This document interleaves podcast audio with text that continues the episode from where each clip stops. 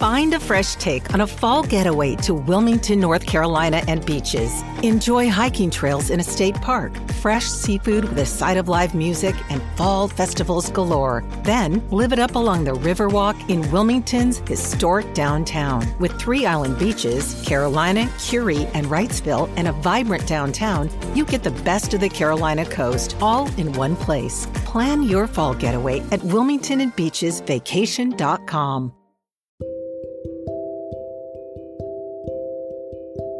Olá a todos, hoje começa um novo podcast. Segredo de um modo antigo de rezar. O primeiro segredo a nossa forma perdida de oração. A energia que criou os esplendores inimagináveis e os horrores inimagináveis refugiou-se em nós e seguirá as nossas ordens. Santa Catarina de Siena disse: Existe algo lá fora. Mais além das nossas percepções do mundo cotidiano existe uma presença, ou energia, que é ao mesmo tempo misteriosa e consoladora. Nós falamos sobre ela. Nós a sentimos. Nós acreditamos nela e dirigimos as nossas preces, talvez sem sequer compreender exatamente o que ela é, chamando-a por nomes que variam desde teia da criação até Espírito de Deus. Antigas tradições sabiam que essa presença existe. Sabiam também como aplicá-la em suas vidas. Com palavras do seu tempo, deixaram instruções detalhadas às futuras gerações descrevendo como podemos usar essa energia invisível para curar o nosso corpo e relacionamentos e trazer paz ao nosso mundo. Hoje sabemos que a linguagem interliga os três como uma forma perdida de oração. Diferentemente das orações tradicionais que podemos ter usado no passado, porém, essa técnica de rezar não é feita de palavras. Ela se baseia na linguagem silenciosa da emoção humana. Ela nos convida a sentir gratidão e reconhecimento, como se as nossas preces já tivessem sido atendidas.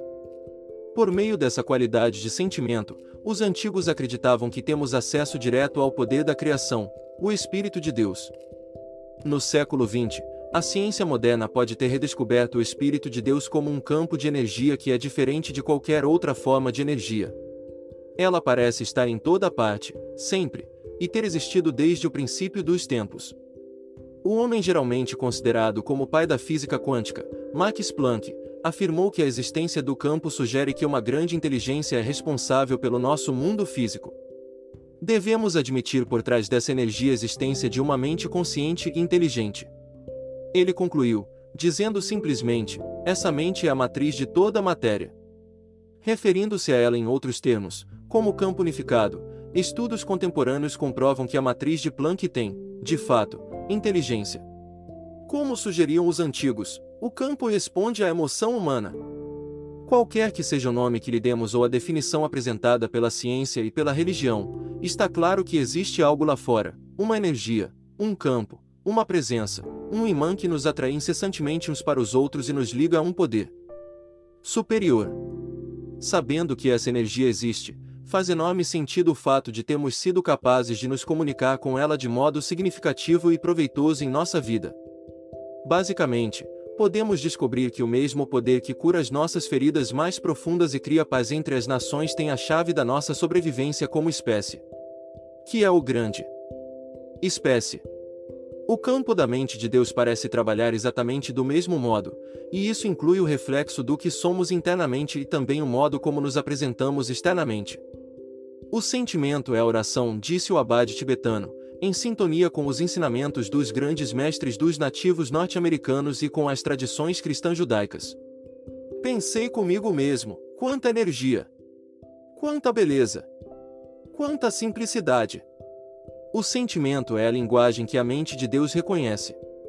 O sentimento é a linguagem que Deus, como ele acontece de modo tão direto e literal, é fácil ver por que acreditamos até agora que esse princípio seria mais complicado do que é realmente.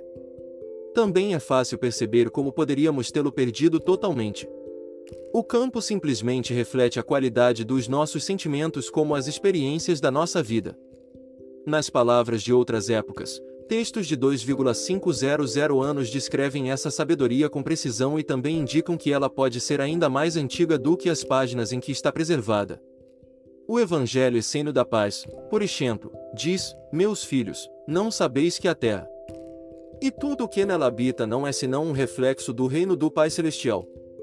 Exatamente como ondulação que se irradiam do ponto onde jogamos uma pedra num pequeno lago, nossos pensamentos, sentimentos, emoções e crenças, às vezes inconscientes, criam as perturbações no campo que se tornam as matrizes da nossa vida.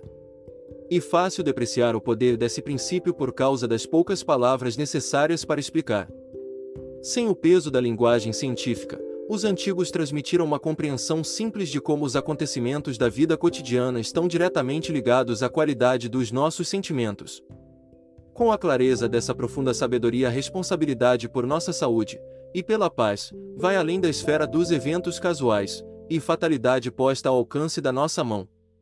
Embora a ideia de um campo de inteligência sempre presente não seja nova, físicos modernos elevaram hoje esse conceito a um patamar superior de consideração e de aceitação no mundo científico. Talvez o renomado físico da Princeton University, Dr. John Wheeler, contemporâneo de Albert Einstein, seja quem melhor descreveu a física revolucionária de uma energia que interconecta toda a criação. Lembro ter lido uma entrevista com o Dr. Wheeler em 2002, depois que ele se recuperou de uma doença grave.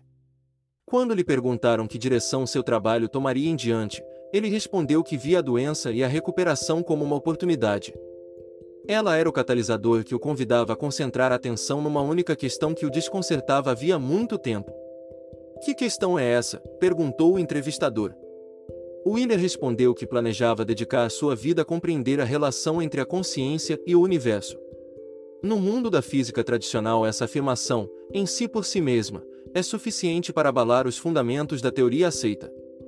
Historicamente, os conceitos sobre consciência e o tecido do universo não são usados na mesma frase. Mas Wheeler não parou por aí. Nos anos seguintes, aprofundando as suas teorias, ele sugeriu que a consciência é mais do que um subproduto do universo. Ele propõe que vivemos num universo participativo, Fazemos parte de um universo que é um trabalho em andamento, ele diz. Somos fragmentos do universo olhando para si mesmo e construindo a si mesmo. As implicações das afirmações de Wheeler são enormes. Na linguagem científica do século XX, ele está reiterando o que as antigas tradições afirmavam havia milênios: é a consciência que cria. Quando perscrutamos o vazio do universo em busca dos seus limites, ou o mundo quântico do átomo, o próprio ato de olharmos coloca ali algo para vermos. A antecipação da consciência esperando ver alguma coisa. Zero sentimento de que algo está lá para se ver é o ato que cria. Situando-se além da afirmação de John Wheeler, um dos mais respeitados cientistas do século XX, e agora do século XXI, os textos antigos ampliam com um detalhe importante, e às vezes subestimado a ideia de que criamos por meio da observação, eles sugerem que é a qualidade das nossas crenças enquanto olhamos que determina o que a nossa consciência cria.